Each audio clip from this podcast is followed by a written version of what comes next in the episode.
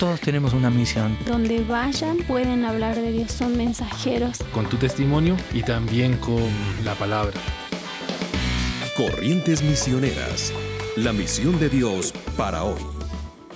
Durante la Unión Soviética y el régimen comunista, la radio HCJB desde Ecuador compartía el Evangelio por onda corta en idioma ruso. La iglesia clandestina era edificada por el mensaje de las buenas nuevas. Escuchemos de ellos en la voz de la misionera Elena Ralek. Aún durante la persecución absoluta cuando ellos se reunían en base ya a lo conocido, a través de lo que HCJB les predicaba, anotaban partes bíblicas, compartían con vecinos, pero se tenían que esconder. Esas eran las iglesias subterráneas o posiblemente las iglesias de los bosques. En los bosques se reunían, claro, no podían cantar porque nadie los debía oír. Tantos fueron presos y aún martirizados porque se entregaban a Jesucristo y ya no decían, bueno, soy fiel al comunismo, decían, no, no puedo, yo soy de Jesucristo. Muchos de ellos cayeron presos y otra vez uno dice, ¿por qué caer preso en el nombre de Jesucristo? Era porque aún en las cárceles muchísimos se convirtieron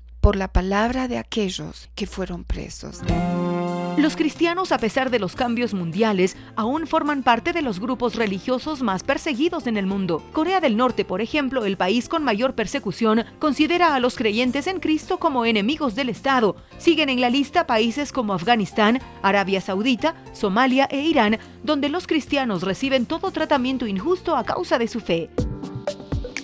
Corrientes Misioneras, una producción de Corrientes, Centro de Entrenamiento Misionero asociado a HCJB. ¿Quieres ser un agente eficaz en el cumplimiento de la misión? Visita corrientesmisioneras.org.